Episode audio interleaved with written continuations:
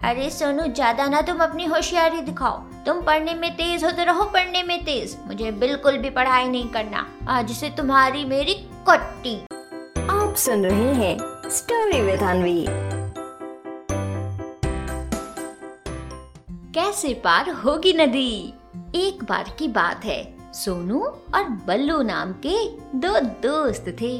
सोनू पढ़ने में बहुत होशियार था और साथ ही सोनू समझदार भी था, लेकिन वहीं बल्लू का पढ़ाई में बिल्कुल भी मन नहीं लगता था।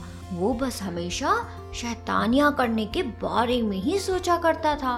बल्लू की शैतानियों से घर वाले स्कूल और यहाँ तक कि सोनू भी बड़ा परेशान रहता। जब भी बल्लू कुछ शैतानी करता तो सोनू उसे ज़रूर समझाता और समझाते हुए कहता, अरे बल्लू, कितनी बार बोला है? जितना मन तुम शैतानिया करने में लगाते हो, अगर उसका थोड़ा सा भी समय पढ़ाई में दे दो बल्लू, तब तो तुम मुझसे भी ज़्यादा होशियार हो जाओगे। लेकिन बल्लू, जब भी सोनू की ये बात सुनता तो उसे बहुत गुस्सा आने लगता और वो सोनू से कहता, अरे सोनू, ज़्यादा ना तुम अपनी होशियारी दिखाओ। तुम पढ़ने में तेज हो तो रहो, पढ़ने में तेज। मुझे नहीं पढ़ना। मुझे सिर्फ़ और सिर्फ़ शैतानियाँ करनी है। मुझे बिल्कुल भी पढ़ाई नहीं करना। हाँ तुम जाओ यहाँ से। आज से तुम्हारी मेरी कट्टी। जाओ, आज से तुम मेरे दोस्त नहीं हो। जाओ सोनू यहाँ से। और फिर इस तरह से उनमें लड़ाई हो जाती। इसके बाद सोनू फिर समझाने जाता और फिर दोनों में आपस में दोस्ती हो जाती।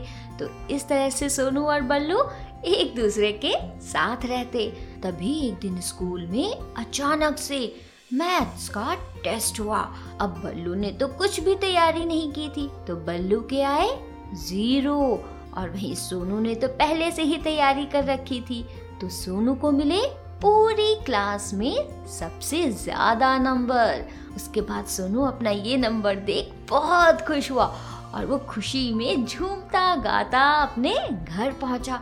घर पहुंचकर सोनू ने अपनी माँ को अपने मार्क्स दिखाए। माँ ने जब सोनू के इतने अच्छे मार्क्स दिखे तो वो बहुत खुश हुई और सोनू को खूब अच्छा अच्छा खाने को दिया। और इधर जब बल्लू अपने घर पहुँचा, तब उसकी माँ ने उसके नंबर देखकर उसे बहुत डांटा और डांटते हुए बोला, एक तुम हो और एक सोनू। कुछ तो सीखो सोनू से। देखो कितना पढ़ने में तेज है।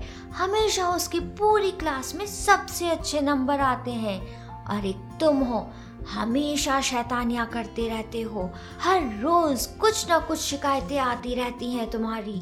परेशान करके रख दिया है तुमने।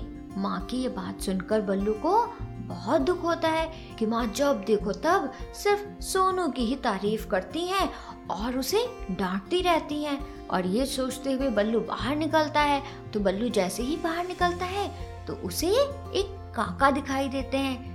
काका बल्लू से कहते हैं, और बल्लू अभी अभी आ रहा हूँ सोनू के घर से। वाह, कितना होशियार बच्चा है। और एक तुम हो दिन भर शैतानी करते रहते हो खाली। और जब बल्लू ने काका की ये बात सुनी, तब बल्लू को और गुस्सा आ गया।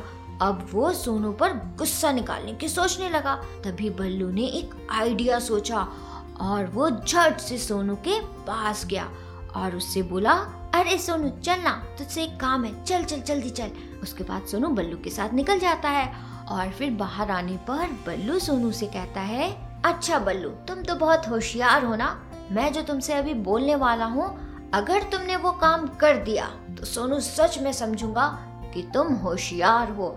और उसके बाद जो भी तुम मुझको बोलोगे, वो मैं करूँगा। बोलो, करोगे मैं जो कहूँगा? पहले तो सोनू कुछ देर सोचता है उसके बाद वो बल्लू की बात मान जाता है और उससे कहता है, ठीक है बल्लू, जो तुम कह रहे हो, वो मैं कर लूँगा। लेकिन हाँ उसके बाद तुम्हें मेरी बात माननी पड़ेगी। बोलो, मानोगे? बल्लू झट से हाँ बोल देता है। उसके बाद बल्लू सोनू को लेकर नदी के किनारे जाता है और साथ ही अपने साथ गाँव के सारे लोगों को भी ले जाता है। और फिर बल्लू सोनू से कहता है, ये शेर बकरी और घास का ढेर रखा हुआ है। अब सोनू तुम्हें इन तीनों को नाव से नदी के उस पार पहुंचाना है। लेकिन हाँ सोनू, ध्यान रहे कि कोई किसी को खा ना पाए। जैसे शेर बकरी को ना खा पाए और बकरी घास को ना खा पाए। तुम्हें नदी के उस पार इन तीनों को लेकर जाना है और इनके साथ रहना है। बोलो सोनू, कर पाओगे या फिर हार मानते हो? बल्लू की बात सुनकर सोनू मुस्कुराता है और फिर गाँव के सारे लोगों को देखते हुए कहता है हाँ बल्लू, ठीक है, मैं वैसा ही करूँगा जैसा तुम चाहते हो। लेकिन हाँ बल्लू, उसके बाद जो मैं बोलूँगा, वो तुम्हें मानना पड़ेगा। बोलो। उसके बाद बल्लू सोनू को हाँ बोलता है और फिर सोनू शेर, बकरी और घास के पास जाता है। सोनू सबसे पहले नाव में बकरी को ले जाता है और फिर बकरी को ले जाकर नदी के उस पार छोड़ाता है और उसके बाद सोनू वापस आता है और फिर इस बार शेर को ले जाता है। जब शेर को नदी के उस पार छोड़ता है तो साथ में अपने बकरी को वापस ले आता है और इस बार सोनू घास के ढेर को ले जाता है। घास के ढेर को नाव में ले जाकर शेर के पास छोड़कर आता है और फिर सोनू वापस आकर बकरी को अपने साथ ले जाता है। तो इस तरह से ना बकरी घास खाती है, ना शेर बकरी को खाता है और ये तीनों एक एक करके नदी के उस पार भी पहुँच जाते हैं। जब सोनू ये काम कर देता है तो गाँव के सारे लोग सोनू की होशियारी देखकर बहुत खुश होते हैं। और फिर बल्लू भी सोनू की ये होशियारी देखकर बहुत खुश हो जाता है और उससे कहता है, वाह सोनू, तुम तो सच में होशियार हो। मुझे माफ़ कर दो। मैंने तुमसे बदला लेने के लिए ऐसे किया।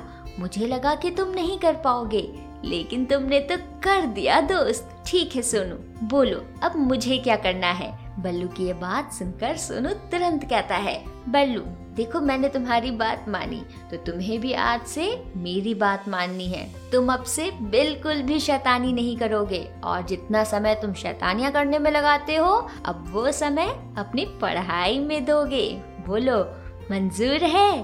उसके बाद बल्लू सोनू की बात मान जाता है, और उसके बाद सोनू और बल्लू फिर से एक दूसरे के दोस्त बन जाते हैं। तो बच्चों, इस कहानी से हमें क्या सीख मिलती है? इस कहानी से हमें ये सीख मिलती है कि हमें हमेशा उनसे दोस्ती करनी चाहिए, जिनसे हम कुछ अच्छा सीख सके। समझे? आप सुन रहे थे स्टोरी विद अनवी अनवी के साथ।